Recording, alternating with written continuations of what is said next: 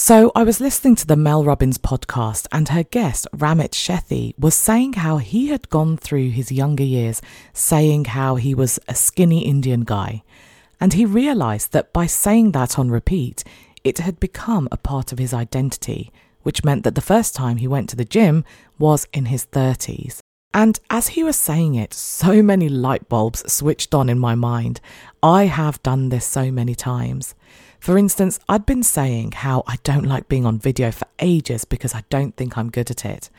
And all that did was it delayed me diving into video content. Actually, it was worse than that. I am now creating video content, but I walk away from each recorded video thinking, well, that could have been better. Another thing I often say is I'm no good with numbers. And again, what an impact that has had on me. It has made me scared of things like investing. And at the tender age of 41, I'm only just thinking about financial planning for my retirement and the future. And it's made my yearly accounts a thing of dread. So I've been honest, now it's your turn. What statements do you say that have become part of your identity? Things that hold you back? A client of mine recently emailed me with some imagery for her Instagram profile, asking, What do you think?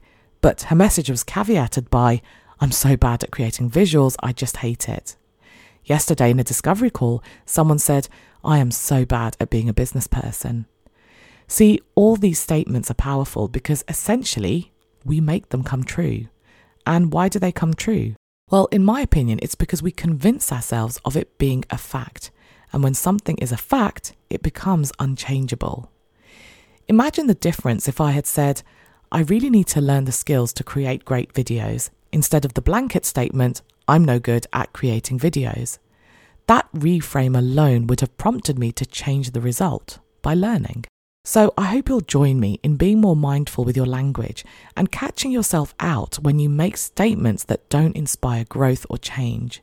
Because as we know, everything is interlinked.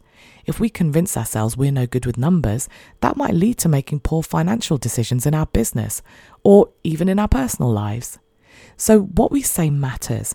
And if, like me, you have a real think about it, you might find that your language about certain things is stopping you from being great in those areas.